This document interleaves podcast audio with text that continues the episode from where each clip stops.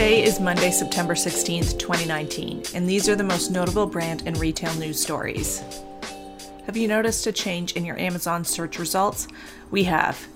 Dana Mattioli's reporting for the Wall Street Journal suggests that Amazon has adjusted its product search system. Mattioli writes Instead of showing customers mainly the most relevant and best selling listings when they search, as it had for more than a decade, the site also gives a boost to items which are more profitable for the company. Customers can no longer sort by relevance, and the sponsored and featured content is more prominently located throughout search results.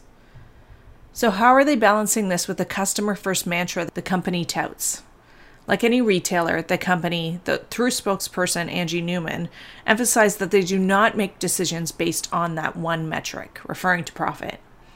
Newman said Amazon looks at a number of metrics, including, quote, long term profitability to see how these new features impact the customer experience and our business. Shipping speed, how highly buyers have ranked product listings, and recent sales volumes of, of, specific listings are other likely considerations in the algorithm that determines what order the customer sees product in, much like visual merchandising in store. So the search team has historically operated independently. I imagine to maintain the focus on the customer, the team now reports to Retail Chief Doug Herrington, effectively leaving search to answer to retail. The change could favor Amazon's own brands and boost brand name products or third party listings on the site that might be more profitable than Amazon products. And Amazon's customers may believe that the search algorithms are neutral and objective, and that results from their queries are the most relevant listings, which may no longer be the case. To give Amazon's private label business some context, it represents only about 1% of the retail sales and generated just under $2 billion in 2018.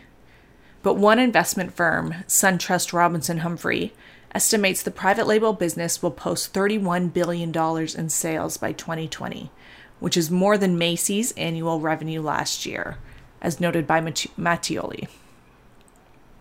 Retail sales commissions and advertising also under contribute to Amazon's operating income, representing 86.9% of sales and only 42.1% of operating income, which may give an idea about motive. Amazon has managed to fend off antitrust regulators in the US because they were perceived to be offering a fair marketplace for third party sellers and ultimately lower prices for consumers. But if they are manipulating search results to favor their own product, and using their power to squeeze out competition, the company may not win their next case. In 2018, eMarketer reported that Amazon held 36.5% of online retail sales in 2018, while Walmart had only 4%. The Toronto Raptors, the Canadian NBA team and current champions, partnered with Nike to release an athletic hijab. The partnership was inspired by the Hijabi Ballers, an organization that promotes Muslim women in sports. Nike launched the Pro Hijab series in 2017, but what we love about this partnership is that it involves the local community. The women in the promo video are from Toronto and part of the Hijabi Ballers Club.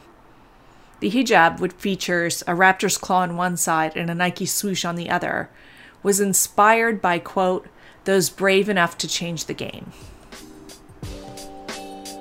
And in what we're calling disappointing retail news, Trump branded plastic straws have generated over $800,000 in sales. There are surprisingly few moments when retail leaves us feeling incredulous. Chalk that up to decades of experience.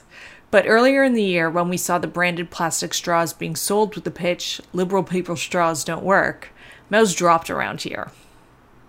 And as Katie Rogers wrote in the New York Times, the straws sell defiance. In an industry which is moving, although slowly, towards a more sustainable future, it's surprising that a $15 10 pack of straws can generate that much revenue. But I guess it underscores the power of brand. That's today's Daily Digest. We'll see you tomorrow.